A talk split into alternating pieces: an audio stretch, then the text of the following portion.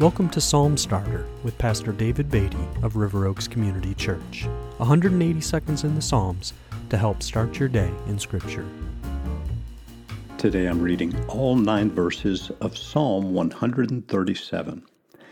By the waters of Babylon, there we sat down and wept when we remembered Zion. On the willows there we hung our lyres. For there our captors required of us songs, and our tormentors mirth, saying, Sing us one of the songs of Zion. How shall we sing the Lord's song in a foreign land? If I forget you, O Jerusalem, let my right hand forget its skill. Let my tongue stick to the roof of my mouth if I do not remember you, if I do not set Jerusalem above my highest joy. Remember, O Lord, against the Edomites the day of Jerusalem, how they said, Lay it bare, lay it bare, down to its foundations. O daughter of Babylon, doomed to be destroyed, Blessed shall he be who repays you with what you have done to us. Blessed shall he be who takes your little ones and dashes them against the rock. Well, the final verses of this psalm make it, I think, one of the most difficult psalms to understand and appreciate because of these harsh words of judgment. The psalm is a lament psalm, but also includes imprecation. Imprecation is a spoken curse, so let's try to understand it. It seems to have been written shortly after the Jews returned from their exile in Babylon. The psalmist is recalling their sadness and grief in Babylon, uh, writing by the waters of Babylon, we sat down and wept.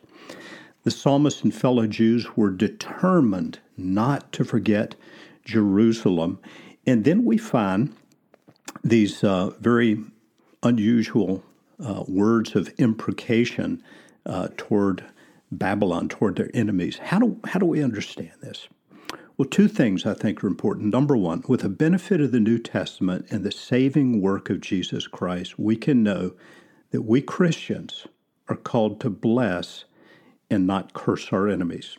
We're called to love and not to hate. But secondly, it may help to understand that, particularly with the insights of the book of Revelation, Babylon represents this world system that opposes God and his purposes and will ultimately be destroyed. We read in Revelation chapter 18 and verse 2 Fallen, fallen is Babylon the Great. She has become a dwelling place for demons, a haunt for every unclean spirit we read in verse 8 of that chapter Mighty is the Lord God who has judged her. So we read of the judgment of Babylon uh, in the book of Revelation.